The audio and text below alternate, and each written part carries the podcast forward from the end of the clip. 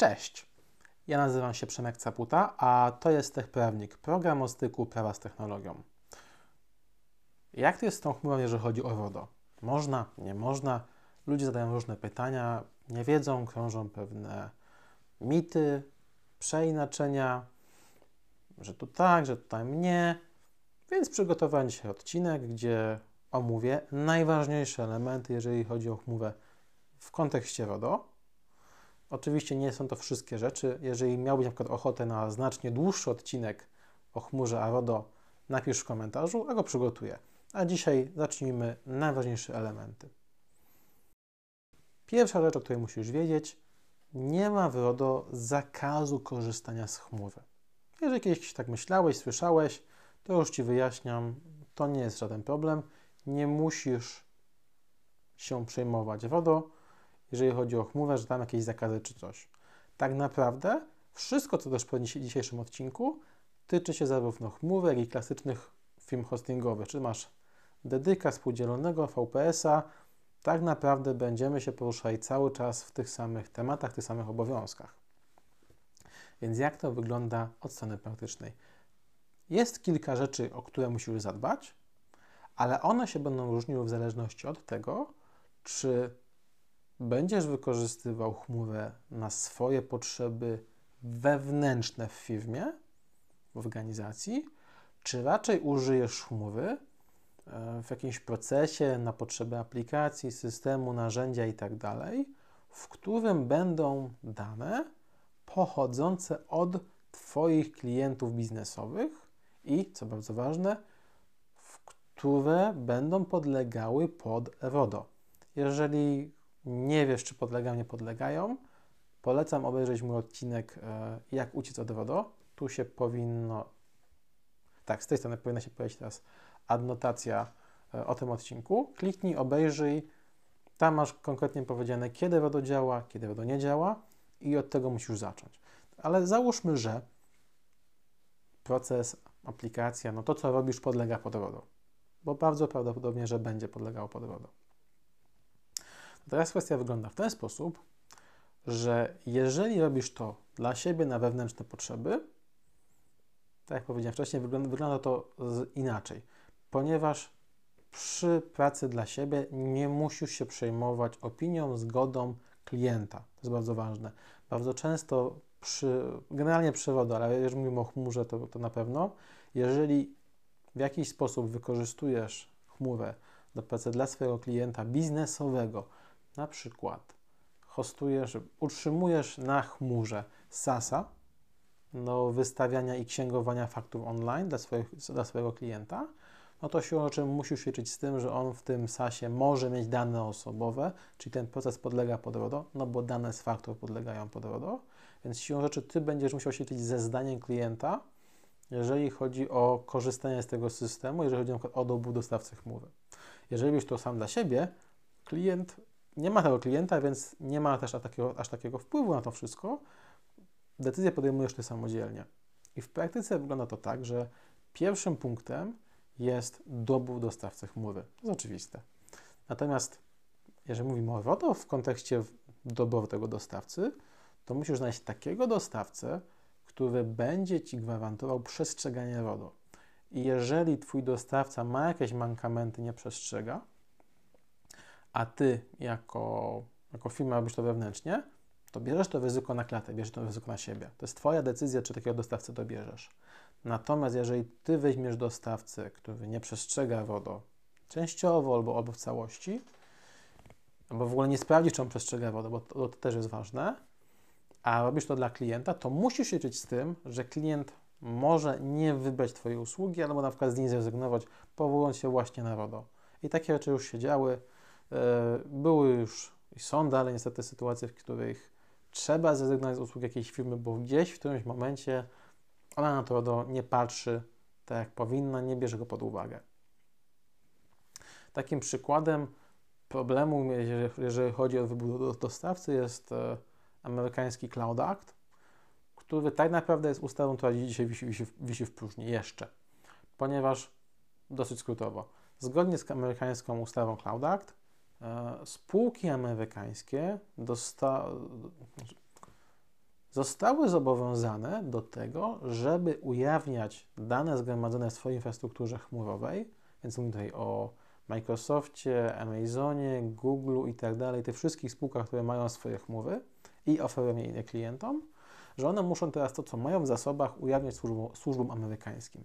Problem w tym, że zgodnie z RODO dostawca nie może ujawnić danych komukolwiek bez zgody klienta. Więc jeżeli ty dobierzesz takiego dostawcę u siebie na, swój, na, swój, na, na swoje potrzeby wewnętrzne, no to już wiesz, że taki dostawca amerykański prawdopodobnie może złamać RODO. Tak? Ale to jest to ryzyko, które ty bierzesz na siebie. Natomiast jeżeli takiego dostawcę bierzesz w procesie dla swojego klienta, to tutaj musisz mieć gotowy na dzień dzisiejszy plan wyjścia, plan zmiany dostawcy usług, usługi chmurowej, jeżeli okaże się, że ten Cloud Act faktycznie będzie wykonywany, bo problem z Cloud Actem jest taki na dzień dzisiejszy, że tak naprawdę nie wiemy, czy ta ustawa może być użyta przeciwko spółkom z Europy. Generalnie spółki amerykańskie, Microsoft i tak dalej, mają swoje oddziały tutaj w Europie, y, głównie w Irlandii, tak? Microsoft czy Google tam mają swoje oddziały, tak, taka jest polityka korporacji, amerykańskiej od wielu lat. I jeżeli by się okazało, że te, te spółki irlandzkie będą przekazywały dane z chmury, no one są twoimi dostawcami tak formalnie, do służb, służb amerykańskich, no to z chwilą, jak to zrobią, ty powinieneś zrezygnować z ich usług.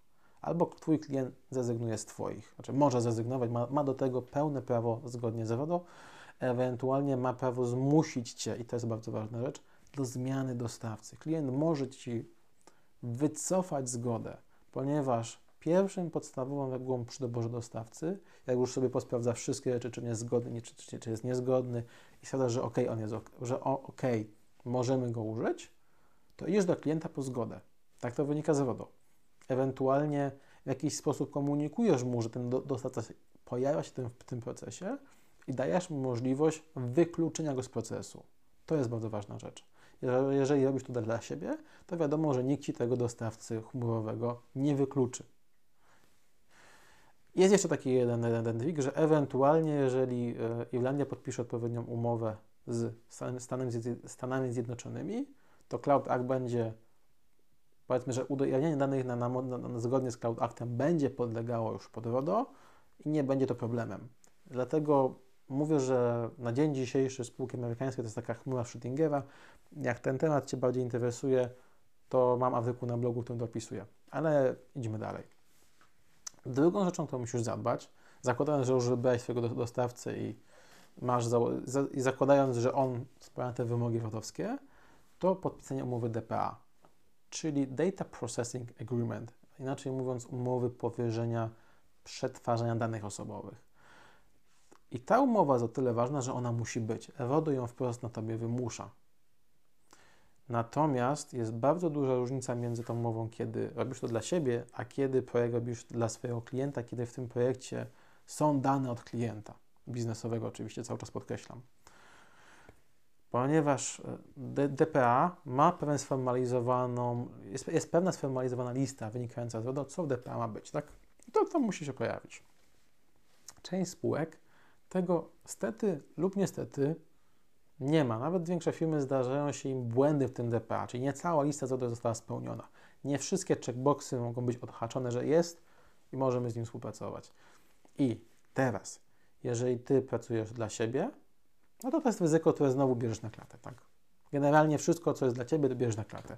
Ale jeżeli to jest współpraca dla klienta, czyli tam będą dane od klienta w tej chmurze, to Ty masz pierwszą kwestię. Musisz zadbać, żeby między Tobą i klientem też było DPA. Znaczy, Twój klient zadba, że to, że to DPA istniało, no to jest w sumie jego obowiązek wynikający z RODO. I teraz Ty musisz zadbać, żeby to DPA między Tobą i klientem odpowiadało temu DPA, to jest pomiędzy Tobą a dostawcą chmury. Bo masz taki ustawowy obowiązek wynikający z RODO i tak to powinno być w umowie DPA z Twoim klientem. I teraz całym polega na tym, że umowa w ADPA między Tobą i dostawcą chmurowym, ta umowa powierzenia, ta umowa o współpracy o RODO, no najczęściej w 99% przypadków to będzie wzór dostawcy chmury.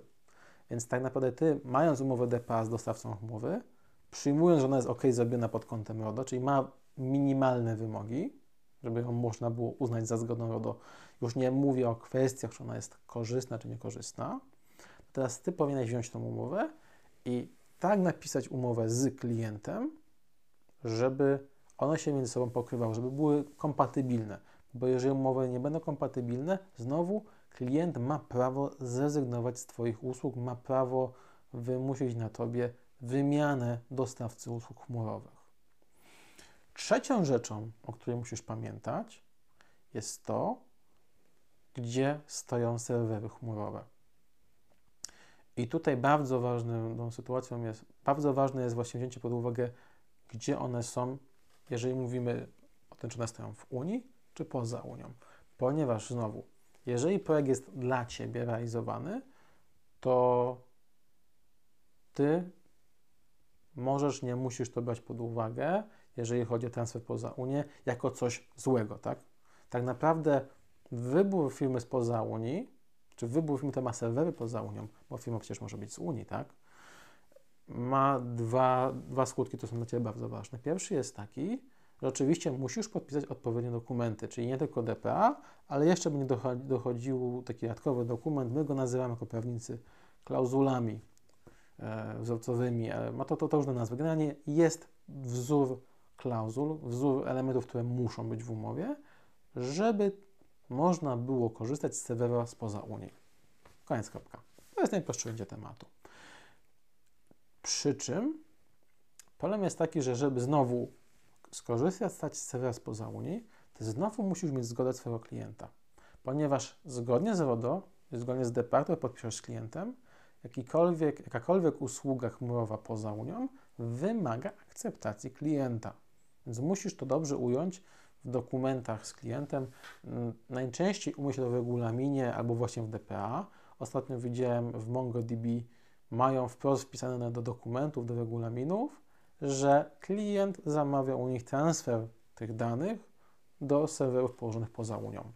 Natomiast na przykład w przypadku Google'a, jeżeli wybierzesz odpowiedni plan, tam możesz wybrać, gdzie te dane fizycznie będą i Google daje taką, taką opcję, że oni gwarantują, że dane nie wyjdą poza ich data center w Europie.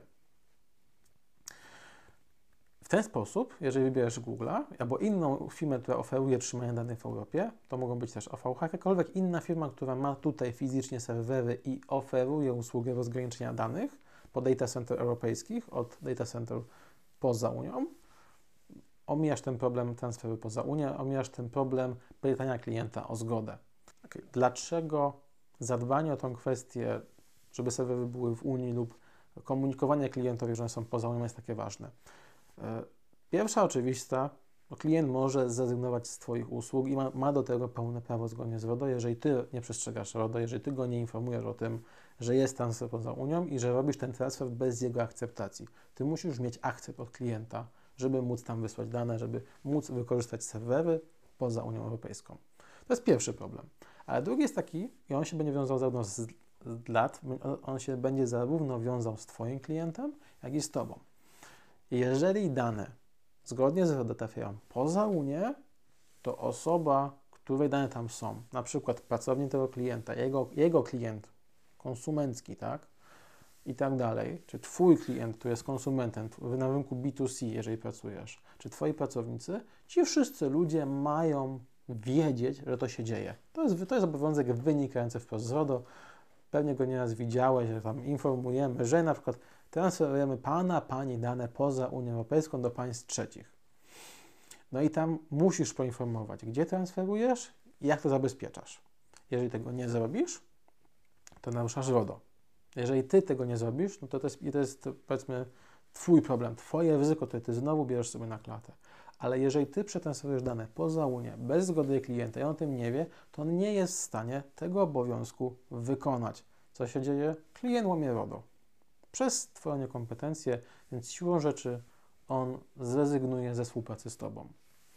I teraz, kiedy to wszystko wiesz, musisz tak skonstruować swoje regularne współpracę, jeżeli chcesz współpracować z klientem biznesowym, żebyś mógł ułożyć swój proces na serwerach pozaunijnych, ale musisz się liczyć z tym, że są klienci, którzy na taki układ nie pójdą, że są klienci, którzy nie będą chcieli, żeby dane, które mają, wychodziły poza Unię Europejską.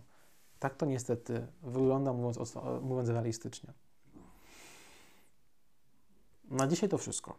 Jeżeli ten temat Ci się podobał, napisz w komentarzu, daj łapkę w górę, zasubskrybuj odcinek.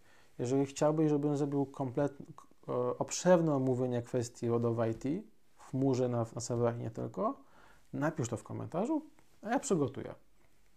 Zapraszam też do mojej grupy na Facebooku Prawo IT by Prawnik. Tam możesz dołączyć, zadawać pytania.